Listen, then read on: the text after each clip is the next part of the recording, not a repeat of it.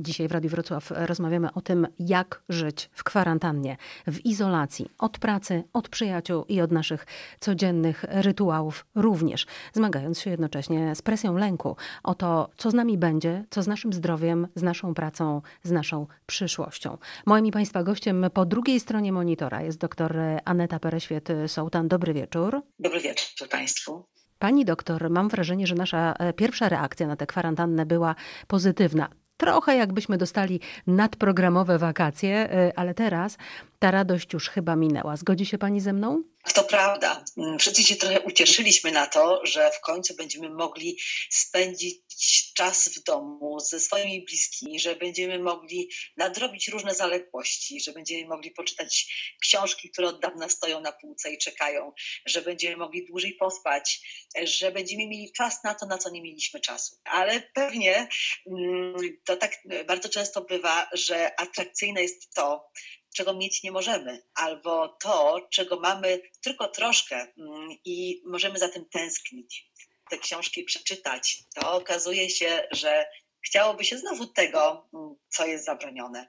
Taka nasza przewrotna natura. Osobiście mam wrażenie, że ta przewrotna natura teraz odsłania nam się w taki sposób, że wchodzimy w taki stan, że mówimy dość, chcę powrotu do własnego życia, odzyskania e, własnego e, życia. Teraz wchodzimy w etap buntu, Pewnie tak. To może być etap buntu, to może być taki moment, kiedy mm, okazało się, że jednak to, za czym tęsknimy, e, no to jest dobre na czas jakiś, natomiast my tęsknimy za rytmem.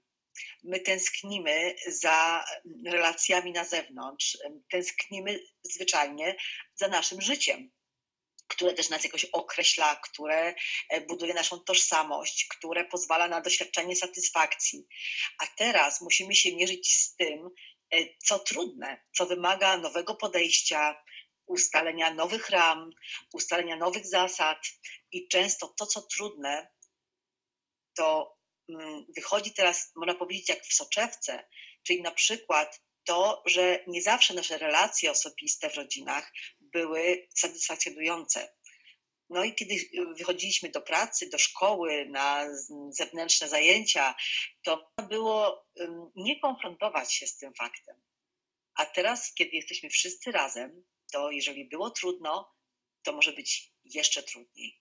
To może być jeszcze odczuwalne jako no, obciążające szczególnie. I do czego to może e, prowadzić? Do tego, że na przykład e, pozmieniają się nasze związki, relacje z bliskimi? Ja myślę, że to jest w ogóle taki czas przewartościowań, że my zaczynamy dostrzegać, że żyliśmy innym życiem. I te przewartościowania, ja myślę, że mogą iść w różnych kierunkach, że to nie tylko musi być tak, że my dojdziemy do samych smutnych wniosków. Kiedy się też przegląda internet, to widać, że tak właśnie nie jest, że tak nie musi być. Że my na przykład zaczynamy szukać pozytywów w tym, że mamy epidemię. Mm, e, e, zaczynamy nadawać sens temu, co się dzieje, pozytywny sens. I to jest bardzo istotne, ponieważ e, my w ogóle potrzebujemy sensu, żeby nie oszaleć, mówiąc kolokwialnie.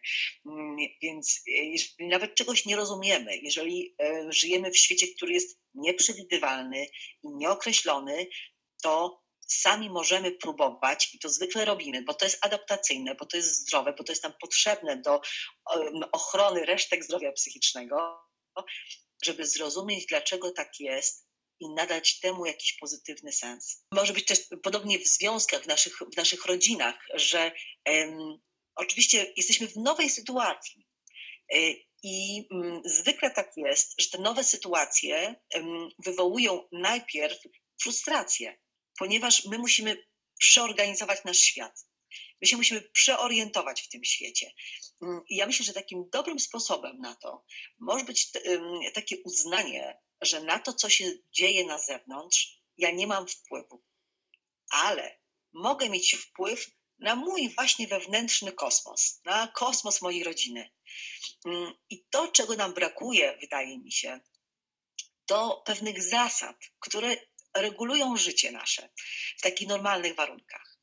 Więc teraz to, co my możemy zrobić w naszych rodzinach, a nawet jak sami mieszkamy, to ustalić sobie pewne zasady, które będą regulowały nasze życie.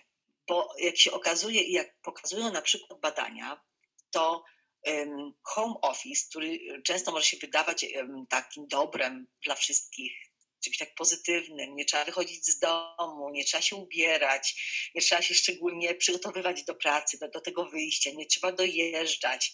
Więc to takie błogosławieństwo, że ja mogę pracować w domu i nie muszę wychodzić, to okazuje się, jeszcze przed epidemią były robione badania, które dowodziły, że osoby, które długotrwale pracują w takich warunkach, doświadczają depresji, że to wcale nie służy mm, naszej psychice bycie w domu, bez konieczności wstania rano, umycia się, zjedzenia śniadania, czyli pewnego, narzucenia sobie pewnego reżimu funkcjonowania, bo on daje pewien rytm i to, co też Pani mówiła na początku, żyjemy w pewnych rytuałach i to jest dla nas ważne, bo to porządkuje nasze życie. Do rozmowy wracamy za kilka minut.